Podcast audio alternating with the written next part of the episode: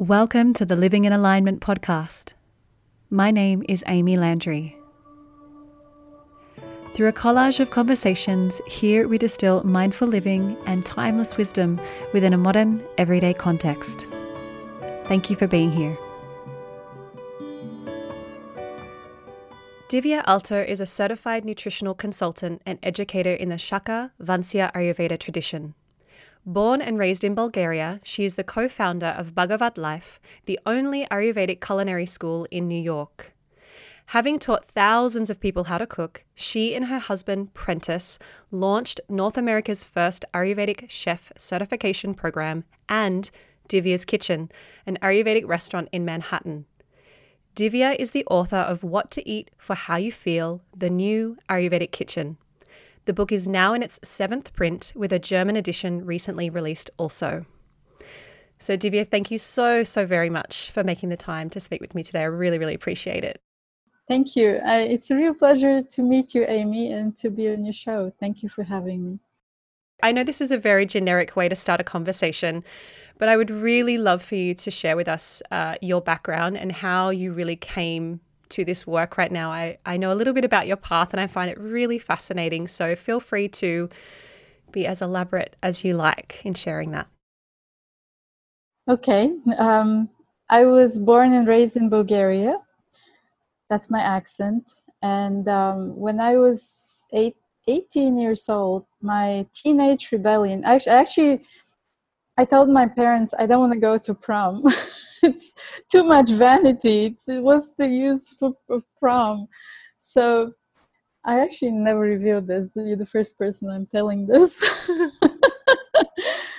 but um, yeah, I refused to go to prom, and my teenage rebellion was that I was looking for the meaning of life, and I decided to be a yogi because uh, it was something very different in Bulgaria in those days. And also, uh, during the communist time in Bulgaria, everything spiritual was forbidden. So we were not allowed to go to church, there were no yoga studios. The only way I connected with yoga was through books, and all the spiritual aspects were taken out of the books. But there were asanas, uh, like postures, guidance on how to make different uh, yogic postures. And i i and this was like hardcore hatha yoga books. So i tried getting up at four o'clock in the morning and taking cold showers and trying to do asana by looking in the picture and reading the description. And i lasted two days. You really need to have a teacher for everything you want to learn especially yoga so but i didn't give up. I felt that uh, there is a lot of meaning in the philosophy. And you know when we come on crossroads in our lives um, we, kind of our antennas are up and we look for signs in where to take the next step. I was feeling that way. And one day i was walking down the street in my hometown plovdiv and i met a person who was running an underground yoga ashram in my town. Sounds very rebellious it was so unexpected and i went to check it out. Um, was very unusual never seen something like that but the atmosphere it was just a tiny apartment really. That was the that was the so-called ashram. But the atmosphere the purity the cleanliness the smell of incense and then the class and then the food at the end of the class they they they served a full feast of indian vegetarian food which i have never experienced before. And i was trying to be a vegetarian and it was so hard because people thought that i was a part of a cult or something. It was so unusual to be a vegetarian. The culture didn't support it. My parents were worried that i would become deficient and unhealthy.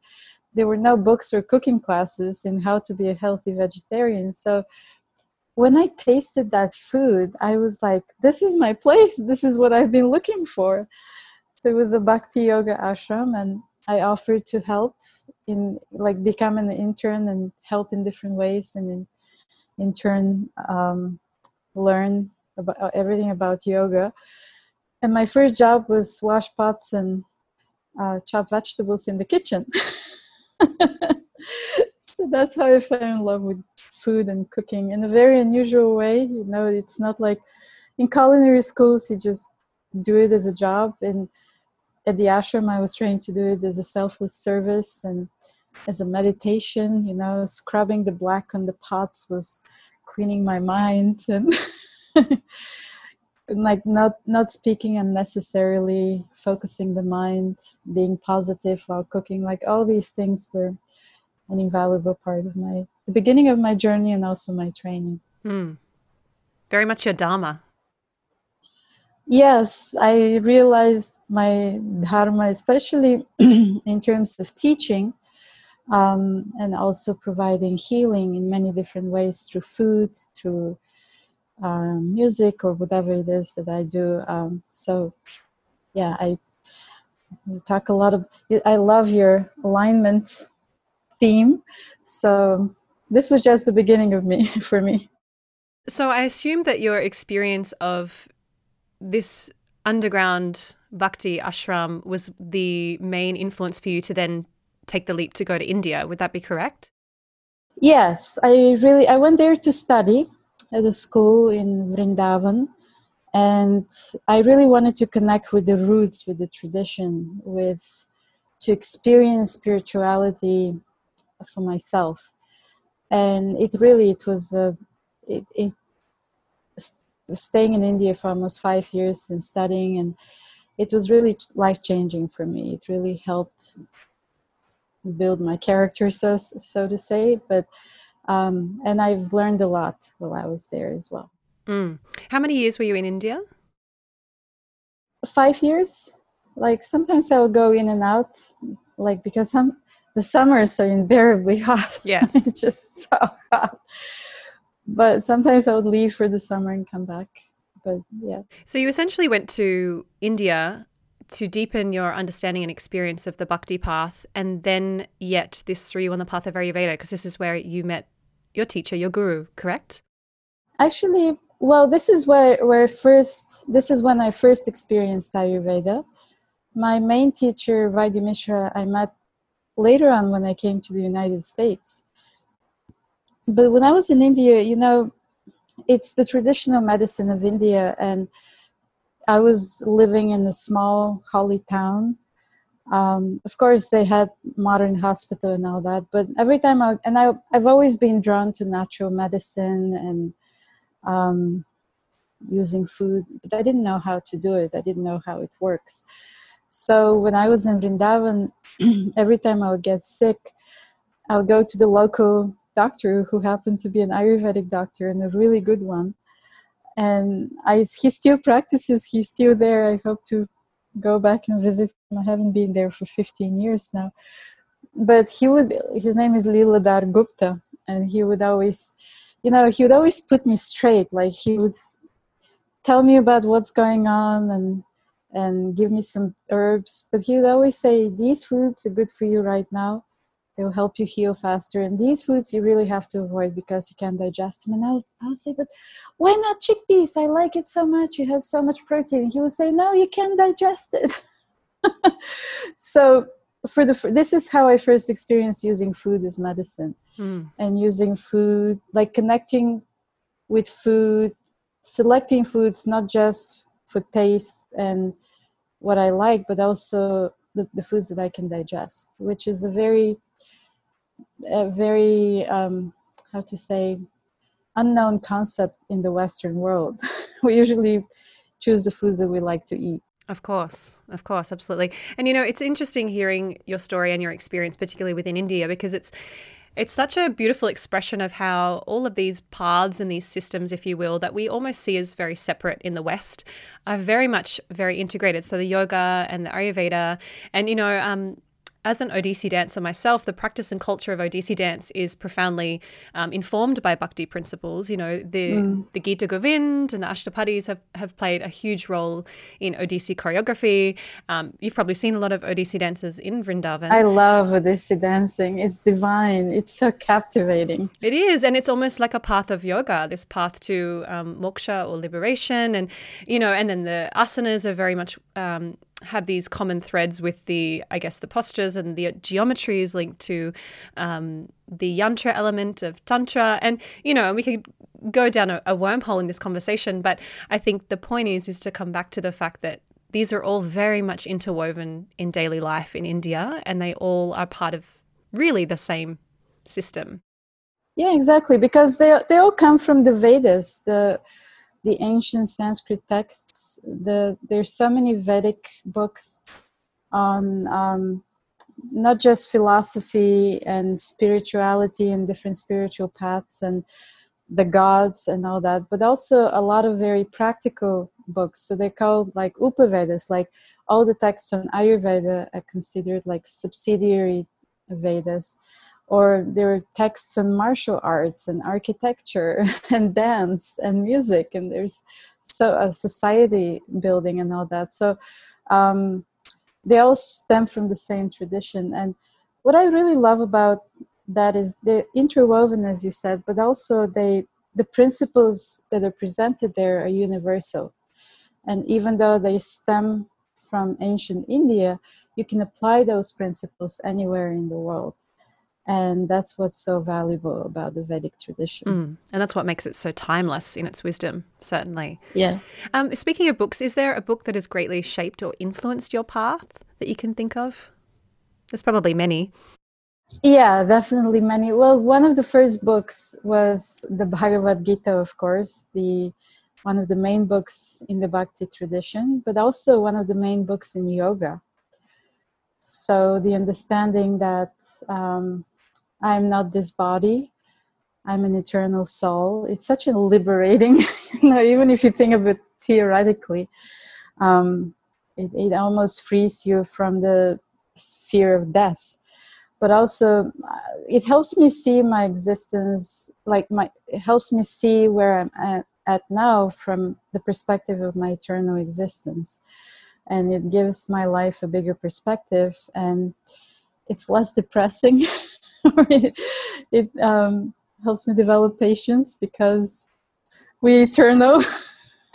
yeah, it's a significant book, I think, and it's interesting. I, I don't know. It depends on how you were um, exposed to the Bhagavad Gita, but uh, I actually this came up on a recent other com- podcast conversation, and I reread the Gita. Um, you know, recently a couple of months ago, and I read it with fresh eyes and it, like a totally different experience and picked up on all the subtleties and the almost like the secrets of the Gita. It just seemed like a bit of a dry story. And then I actually was immersed in um, a training with a teacher of mine, and I it was like something was unveiled.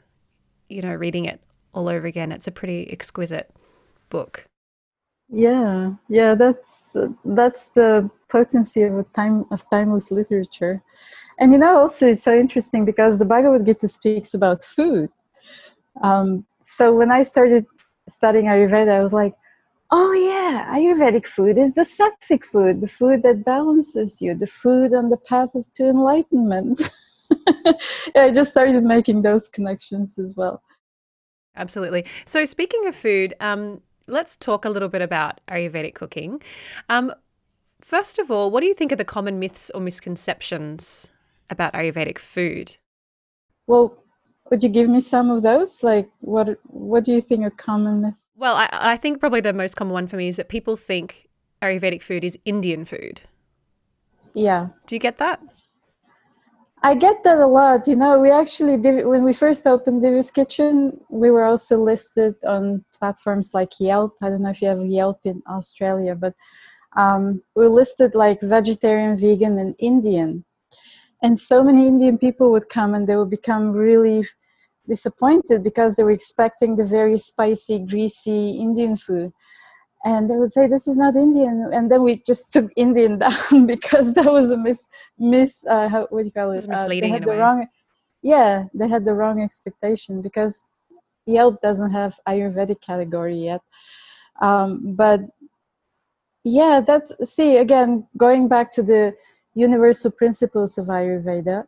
Um, you, and one of the, those principles is to eat locally, because eat locally not just in terms of the local ingredients, but also the local environment, the geographic altitude, and and the lifestyle and and all that. So um, every region has particular diet because it helps support your body to balance in that particular region. So yeah, you can apply Ayurveda anywhere in the world, Ayurvedic cooking and eating anywhere in the world. You just have to un- understand um, the basic principles like digestion, food compatibility, um, seasonality, and all these things, and then apply them to your local time, place, and circumstance.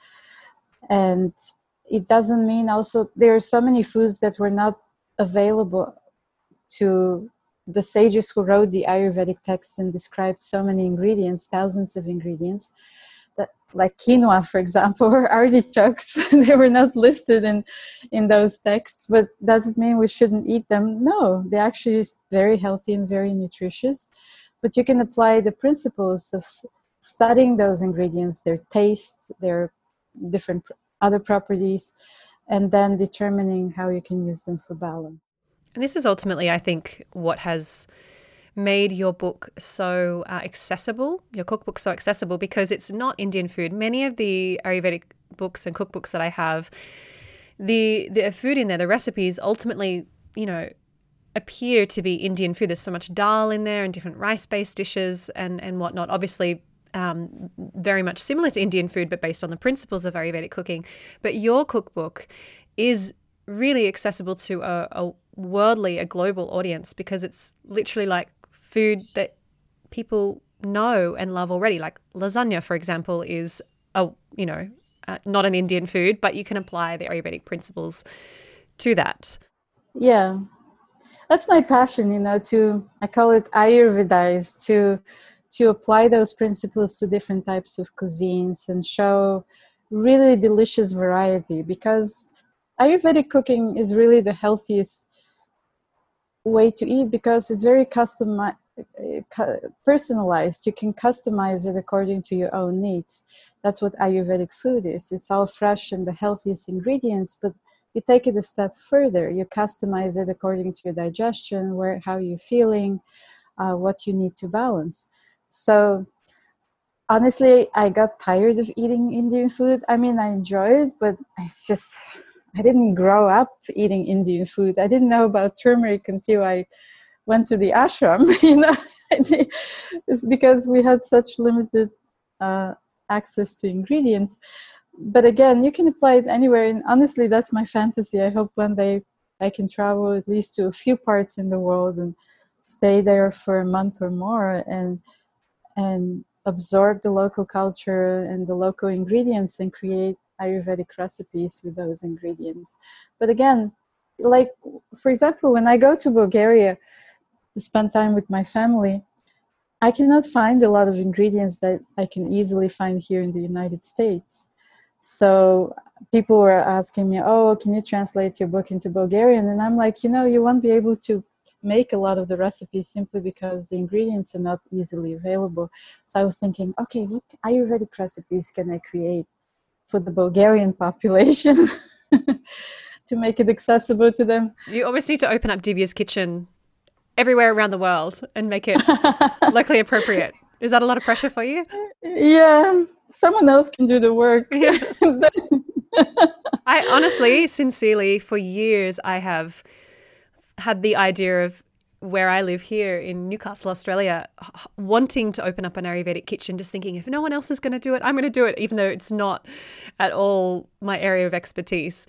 Um, but I just think it would be so special to have, particularly in all major cities, and um, maybe we'll get there at some stage. But speaking of the principles of Ayurvedic cooking, would you mind going a little bit deeper into this? Perhaps we can talk about food com- combinations or, um, you know, that post digestive effect um, which I don't think is really a consideration or even something that people are aware of if they haven't been formally trained in Ayurveda?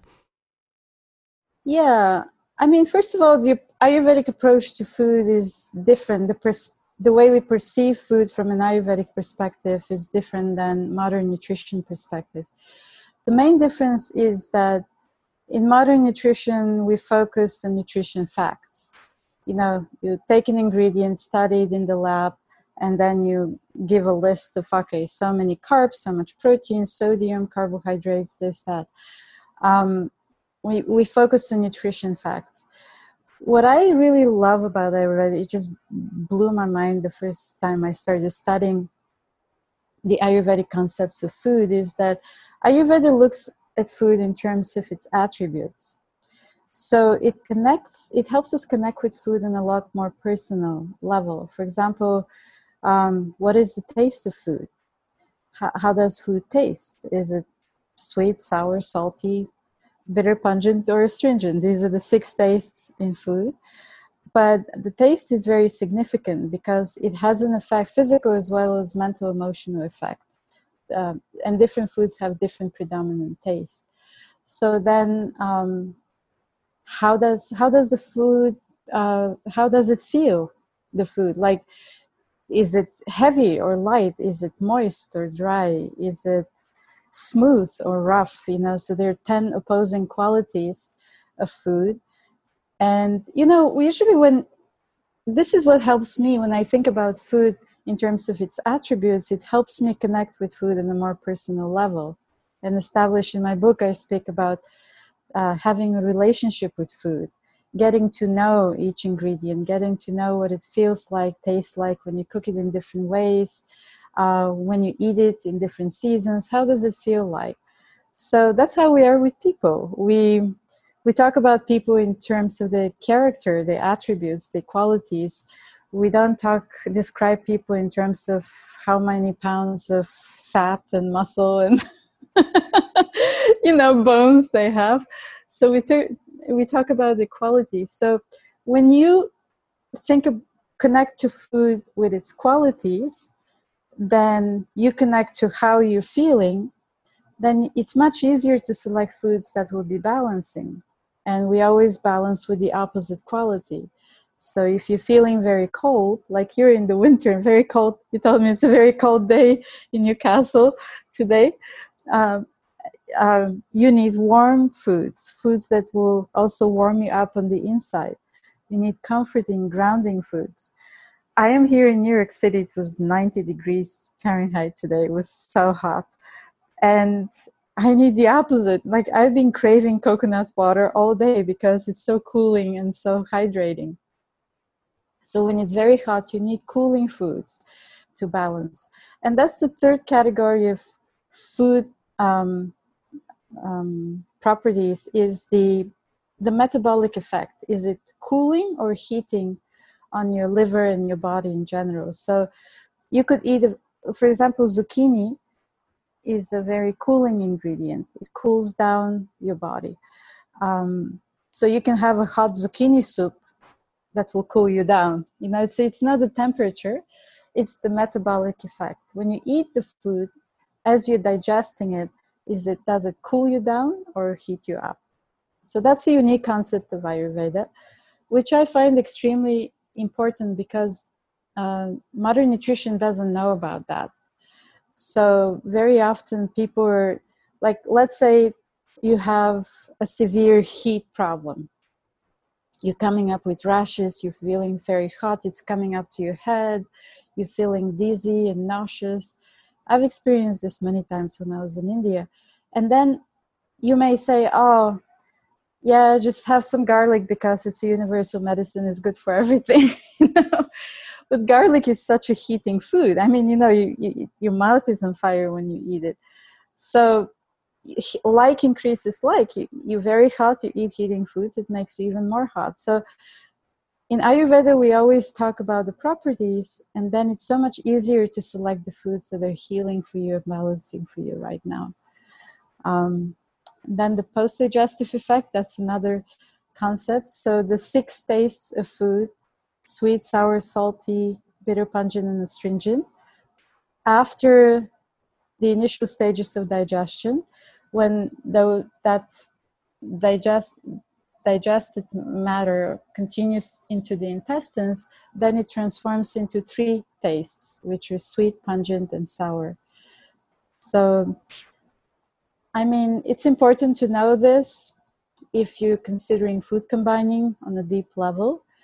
but most people don't go there. so yeah, it's it's that's a pretty deep. Um, you don't want people to become too obsessed and or panicked about the impacts of their food, but it, but it's still really handy to at least have an appreciation and an understanding. And certainly, I think probably for most listeners, the biggest takeaway is understanding that um, heating or cooling effect of their food, and that's got nothing to do with the temperature that they consume their food. And so, when we speak here of heating and cooling, we're not literally talking about hot and cold temperatures, but their effect on you post digestion. So exactly, yeah. Yes, so that's a really nice consideration. Um, so that's a, a great segue um, here. Let's talk about spices for a little bit because spices are a really important um, component of Ayurvedic cooking. So, would you mind speaking to why spices are so important and perhaps share maybe what your favorites are or how you, you know, most commonly like to use them? That would be great. Yeah. Um, well, Ayurveda uses a ton of spices not only to produce exquisite flavors, but uh, also to support digestion. So, you know, in Ayurveda, everything kind of rotates in terms of Ayurvedic food and cooking, everything rotates around supporting your digestion to be at its best. Because when we're not digesting food properly, that semi-digested matter turns into the first level of toxicity in the body. In Sanskrit, is called ama, and that's a very like sticky, sludgy thing. You know, when we eat something, when we feel a lot of phlegm the next day, that's ama. that's something we didn't digest, and it's just causing clogging and blockages, and it's kind of you feel sluggish after eating food that you didn't digest properly. So that ama when it sits in the body long enough i mean the body has a natural intelligence and detox cycle to clear that semi-digested matter but if it's not work that system is not working for us properly the semi-digested matter will just sit there in the channels in the body and it begins to ferment and becomes very reactive and then that's the breeding ground for disease. That's where free radicals uh, come and bacteria grows. And so that's where we f- begin to feel sick. And spices in ayurveda are used for flavor yes to add different taste to the dish. Yes very important. But also they support digestion. They also they're like they're called yoga vahi in sanskrit. They're like vehicles that help carry nutrients to where they're supposed to go in the body. And and also they're they're very uh, they support elimination as well. So there are different spices for different to balance different body types to um, certain spices that we need to use more in in the summer or in the fall or in the winter. So it's it's very important to learn how to cook with spices because like to me spices are my best friends in cooking. Because they make the food really tasty but also i feel that they're really helping me uh, to to feel better. There's definitely something to be said i think for not only the digestive um, benefits but also you know the the great immune support as well that we can get from integrating spices on a regular basis. Yeah exactly. I mean immunity goes down when we when we're not digesting our food properly. So digestion and the strength of your immune systems uh, uh, system is directly connected. Mm. so some of the spices that i really love my teacher vaidya mishra always used to say the four super spices. Like if you're new to spices if you want to start somewhere start with the four super spices. And one is turmeric. There's so many studies about turmeric nowadays for uh, its anti-inflammatory properties. But I, Ayurvedic texts describe turmeric as a very powerful cleanser for the liver. It's a heating spice, increases heat in the body, and the liver is a hot organ. That's why it's always important when you cook with turmeric to always add a cooling spice like coriander or fennel and these are the two two more of the four. And to be specific here you're you're meaning fennel seeds and coriander seeds. Yes seeds. So it's important to to buy i always recommend buying whole whole spices and grinding them fresh to receive 100% of the benefit of the essential oils and the flavor is so much better and it's just more more vital. It, it's more um, the vibration of the spices is the prana. higher the prana yes. So turmeric is fantastic. Coriander very cooling spice really good for the, it's actually good for every body type. Very uh, diuretic so it supports um, the detox cycle in the body through by eliminating toxins through the urinary tract.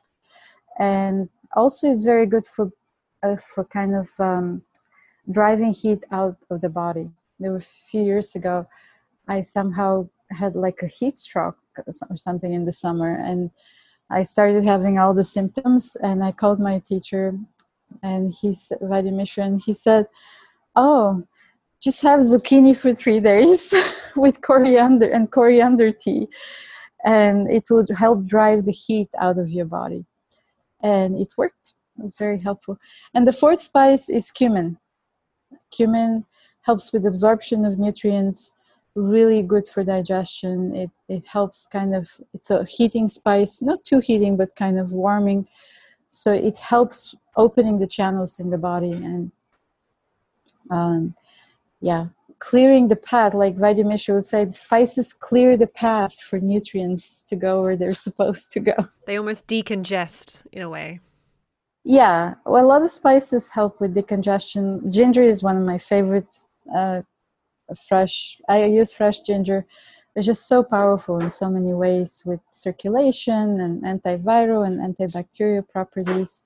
But it really helps increase uh, strength in digestion and, and really open the channels and clear stagnation.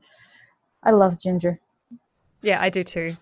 I absolutely love grated ginger every day, every day. Um, actually, you know, and going back to India too, and and again reiterating that Indian food is not Ayurvedic food, but going to India is certainly a great way to be exposed to spices.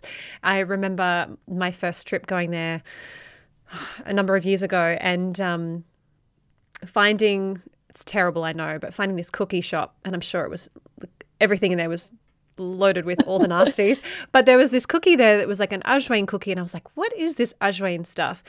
And I, uh, so I was like, I'm so curious, and I actually I wanted to try these cookies because it said that they were it was an Australian cookie shop, which it obviously wasn't. But I thought, oh, this is really interesting. I'm going to try these Australian cookies, and um, you know, given that there's a cookie with ajwain, I've never heard of this before, and I tried it, and it was delicious. Like the flavor of the ajwain was so beautiful and so complementary to the sweetness of the cookie, just like the savoriness of it. And so I tend to use when appropriate seasonally.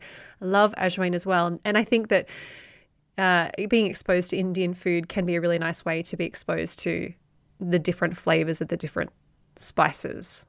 Oh yeah, absolutely. Yeah, ajwain is such a powerful spice. I used it a lot more in spring during COVID because it has powerful antiviral properties. Um, it act, and especially antibacterial as well. It, it it was scientifically proved that it kills I don't remember seven or nine different strands of bacteria including salmonella.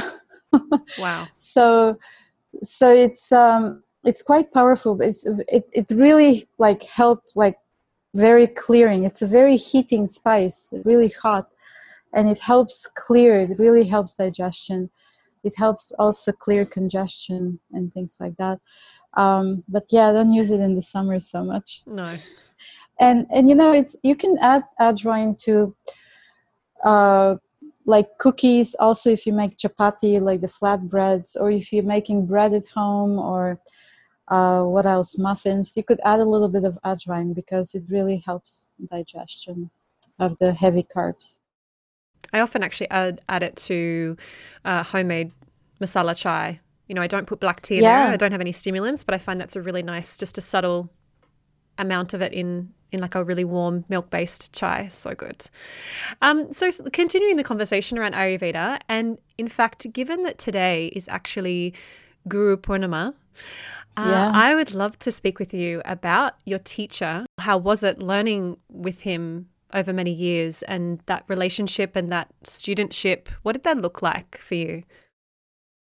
Yeah, well, I tell you how I first met him you know, in my bhakti practice, I have my own spiritual mentor, actually, several spiritual mentors. And and um, I've been in the presence of powerful teachers, and um, they continue to guide me till today. My I'm eternally indebted to them.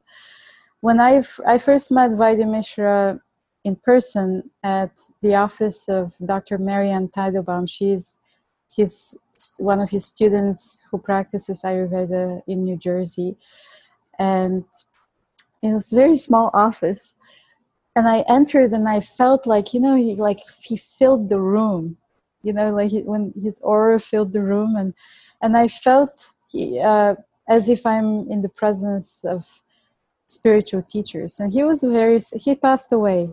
Uh, he passed away actually, unfortunately on on the day my book was released. Literally, like we were the Rizzoli bookstore for the launch party and I came home and I heard the news. It was it was very sad, but it was his time. But he, um, he when I first entered, I, I felt like very that spiritual presence. He was more than a doctor; he was a very spiritual person as well, and yeah, and, and you know he had this mystical thing like he would read your pulse and then the first thing that comes out from his mouth was almost like prophetic. It was like, How do you know?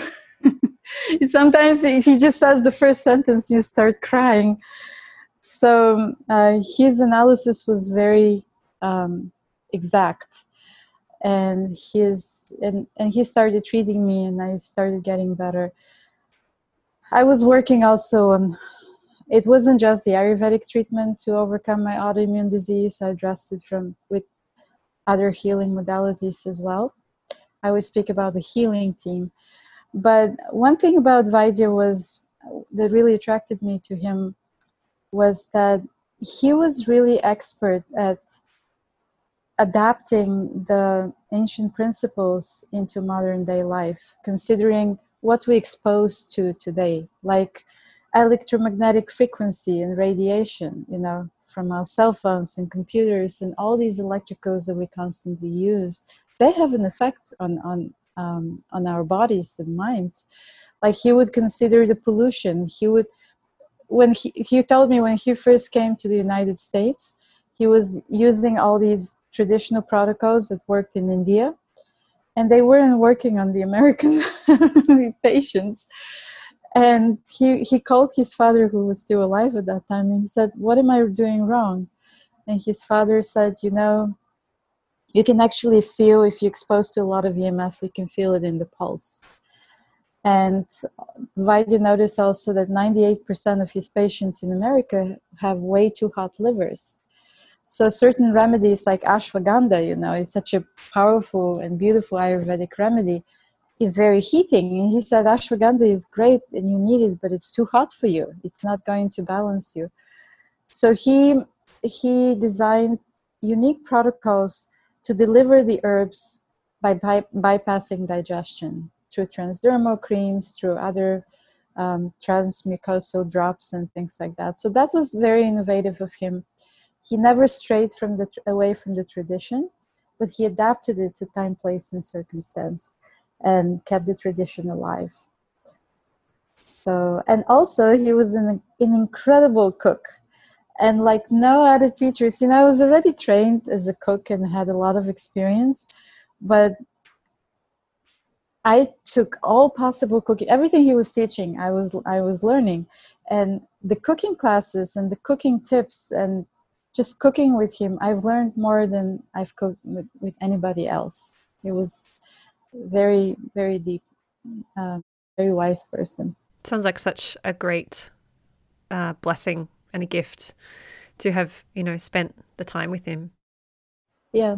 So i try to share what i've learned from him. Mm. so important.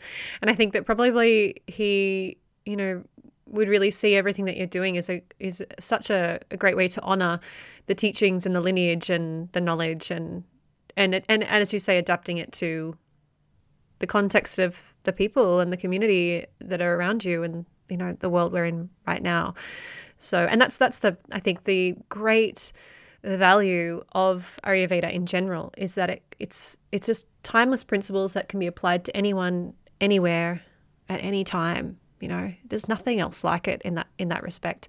Um, so, speaking of food, could you please tell me what is your absolute go-to meal? Your favorite meal doesn't have to be Ayurvedic. Whatever you would love to eat. Oh, well, if it's something that I eat a lot, it's khichdi. I love khichdi. So khichdi is is um, Indian, but also very Ayurvedic stew with grains, lentils, and vegetables cooked together. Cooks very quickly. It's very nourishing and satisfying. Very um, easy to digest, and it kind of it always helps me reset my body.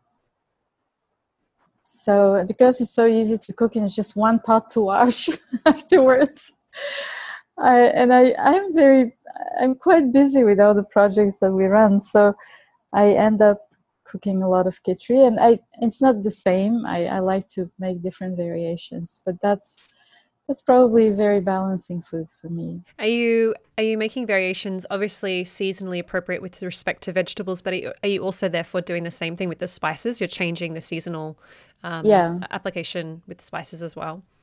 Yeah, exactly. So in the winter, I always use more warming spices like ginger, black cardamom pods, which are really good for digesting protein and have this smoky flavor.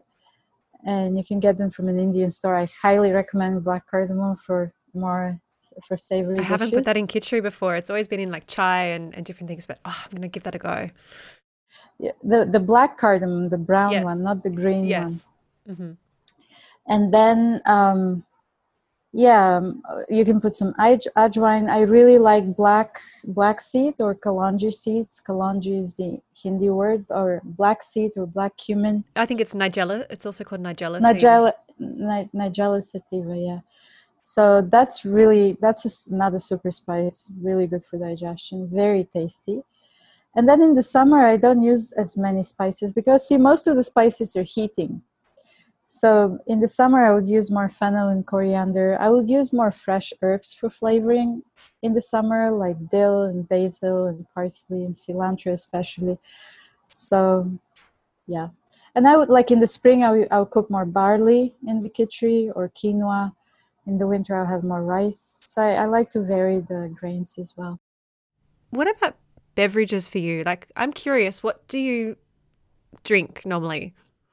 Well, you know, it's very easy because I have a restaurant right downstairs and we make a lot of amazing beverages. So I don't usually, you know, I usually focus on the things that only I can do and, and then I can just go grab something. I, I do like tea a lot. Like for me, tea is a very quick and easy way to balance myself. So there i like to use digestive teas. I love ginger tea. Even in the summer sometimes i would have ginger tea because i need it. Or um, there i love cooling teas like tea i have rose teas in my book. So tea is something that i really like to drink. And i also like to make limeades with fresh fruit like strawberry or mango is in season. Now we get ma- really tasty mangoes now so make mango limeade. I love pineapple juice. Just freshly squeezed pineapple juice is just so good for digestion and elimination and the skin, and it just feels so good when I eat. Do you mind? Do you mind if I ask you at your restaurant how do you serve cooling drinks? Because you know the classic thing is you know cool drinks come cold with ice, and you know I'm curious to know how that would look. Yeah, we you know our restaurant is so weird in this regard because we don't have an ice machine, and we do buy ice from the from the deli across the street. we just get a bag of ice, and we offer it to people who request it. But we never serve ice with anything. Uh, and it's funny because a lot of people sit down and we ask them, offer them water, and they I very often say no ice, and we're like, oh, you don't have to worry about that here and sometimes when people request for ice and if, if i know them i see the regulars and i i can just go and talk to them and explain why we not recommend ice with your food because it really weakens your digestive fire.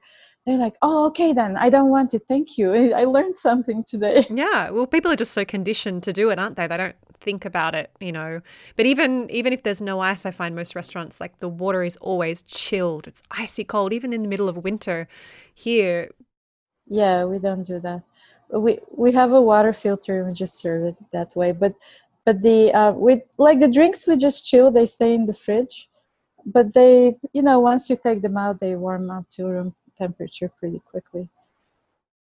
So uh, obviously you've got your stunning cookbook which is available pretty much worldwide. Um, but i would love to know besides your own what would be your most loved cookbook or the most used cookbook? The cookbook that I really love, they're actually two, but they're by the same author, is Yamuna Devi's, uh, her classic, which is considered like the encyclopedia of Indian vegetarian cooking, is called, it's called Lord Krishna's Cuisine, The Art of Indian Vegetarian Cooking. It's it's like 500 pages, maybe more. it's a very thick book and I knew Yamuna Devi personally. I, I learned, I was very fortunate to spend time with her and learn from her. And I just love, because I know her personally, but also what she taught me, and I, she was an inspiration behind writing my book. She was extremely meticulous, um, perfectionist, but in a healthy way, you know because she wanted the reader to have the best experience with her recipes. So the way she would describe them, she would test them multiple times, measure the ingredients, and give different types of measurements just to help the reader have success with her recipes and feel empowered cooking. So um, I love her book. I, there's so much to learn from her book. Uh, uh, it's from the stories to the ingredients to the methods of preparation to the Indian names. It's just an amazing book. And then her other book, which is more for Western audience, is called Yamuna's Table.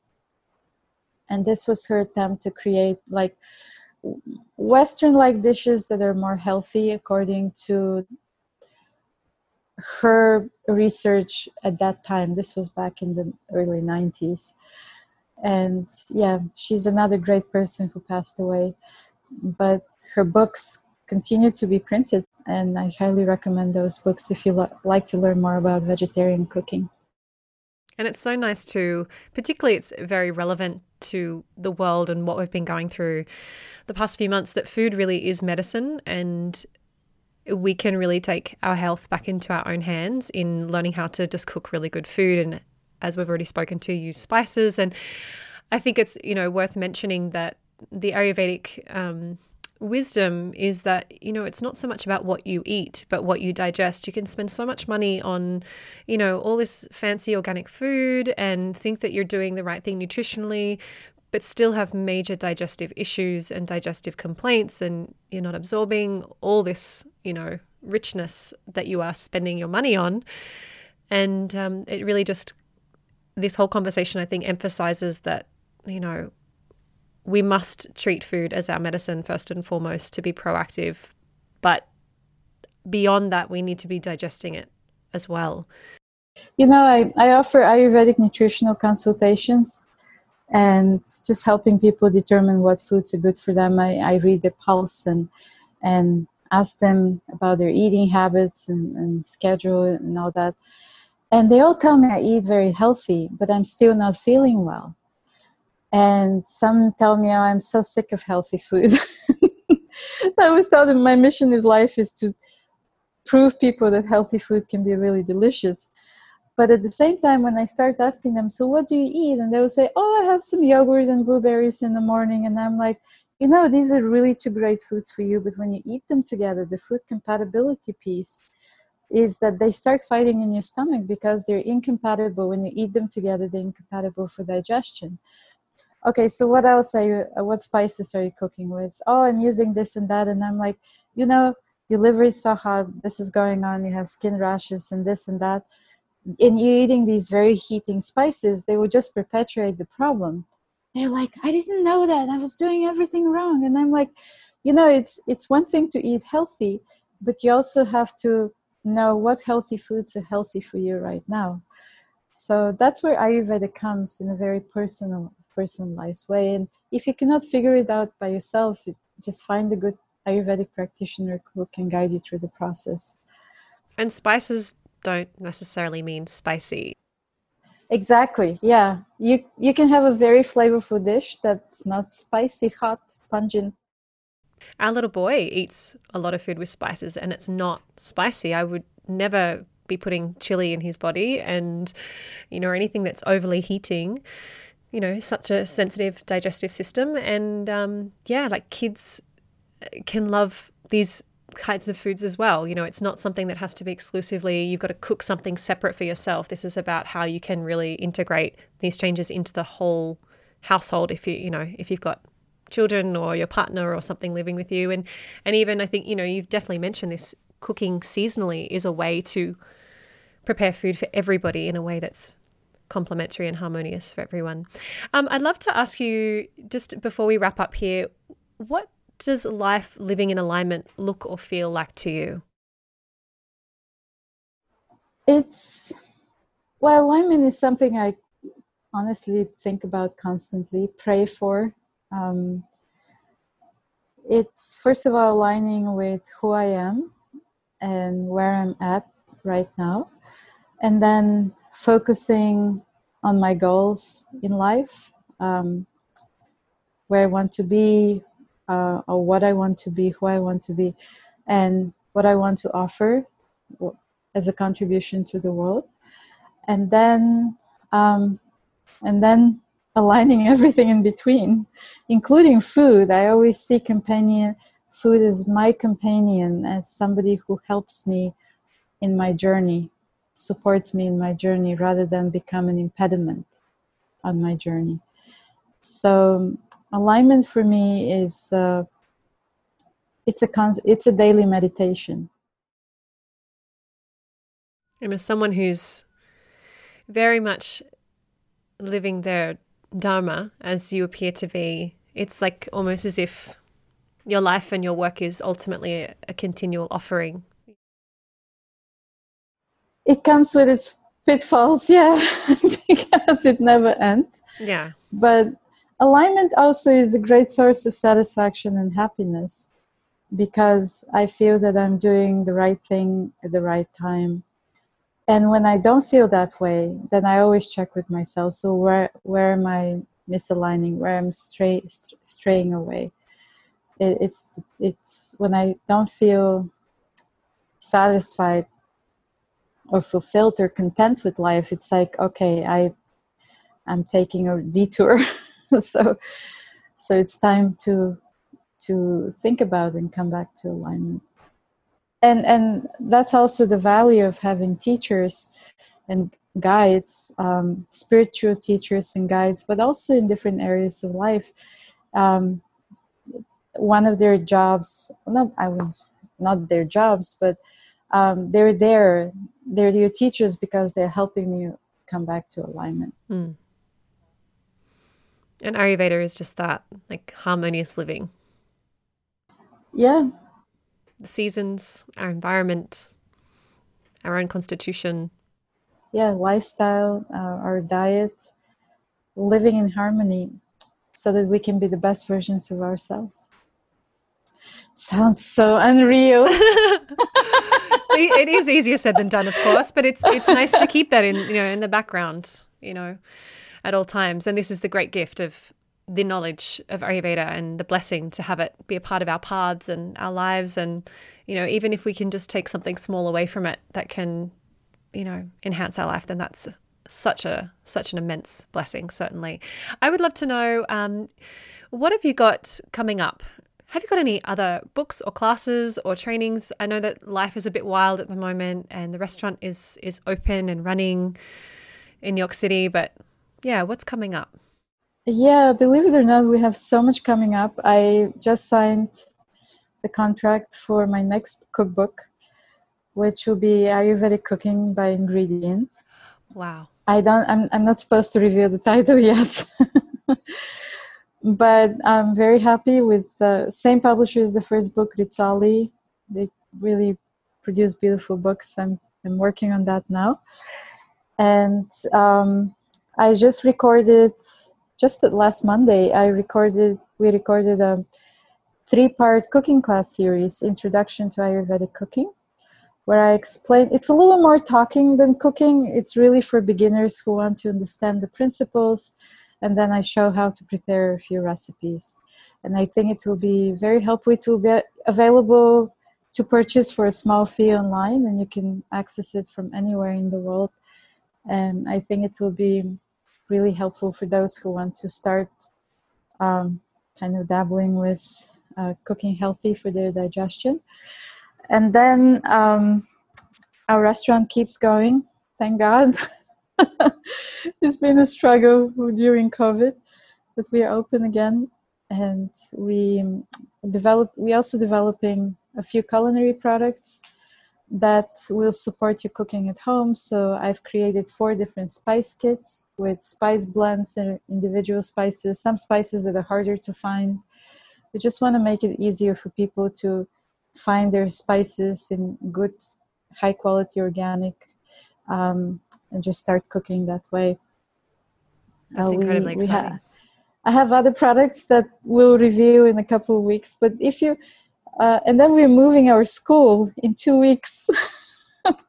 we're moving to a new location finally. We couldn't do it before because of COVID, but we'll have a beautiful new base for our cooking school and um, really amazing events hopefully so if you're in the new york area just stay in touch because we'd love to for you to visit us there and always visit us at Divya's Kitchen whenever you're in New York City. We'd love to serve you. I'm hanging for it. I've already looked at the menu. It's like I already know what I want. it looks incredible. You just have to you have to open up global locations, please. That's a selfish request, of course, but that, no, you never know. Yeah, you never know. You never know. I'll keep my fingers and toes tightly crossed. But it all sounds very, very exciting. It sounds like you've got so much going on, and and therefore I'm even more honoured and grateful for your time today. I, yeah, it's it's just such a treat to speak with you.